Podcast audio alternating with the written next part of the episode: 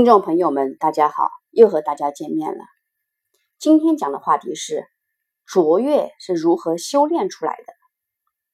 卓越是如何修炼出来的？首先，让我们看一下顶尖运动员的成长过程。第一步当然是先天的条件，这是与生俱来的能力，由你的生物学父母亲所决定的。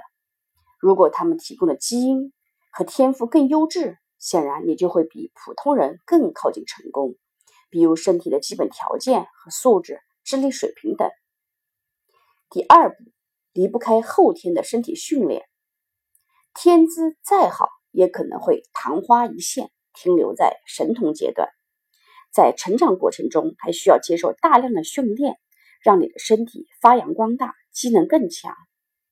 至于训练，还需要拥有最好的资源，包括。设备、器材、环境、教练、营养师等，你需要花费更多的时间去强化自己的身体条件。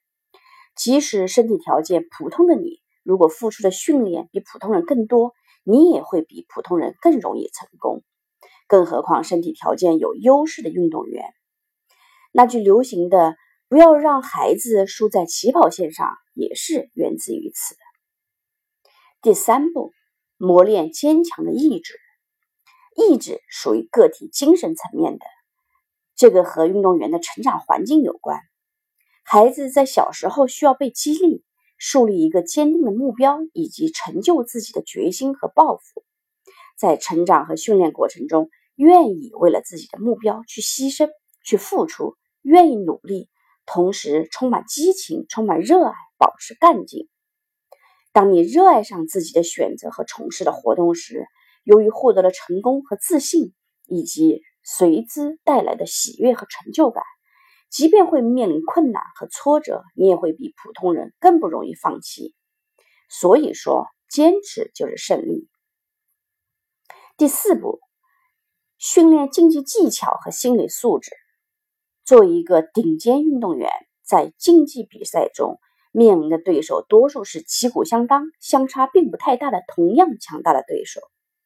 这时候，心理素质平稳、坚定，能够平稳地控制自己的情绪，出现短暂失败后能够立刻放松，去迎接接下来的竞赛的选手，更轻松地应对变化的环境，以不变应万变的运动员才是一个强大的运动员。当你的心中存有一个更强的对手。具备打败对手的心智，能平和地处理外界压力，你就能够一战到底。于是，一个伟大的运动员就这样修炼出来了。由此可以联想到我们各行业、各领域的专家精英，以及我们的企业组织。任何顶尖人才也都是这样修炼出来的。任何优秀的企业也基本都是通过以上的方法修炼成一个伟大的企业的。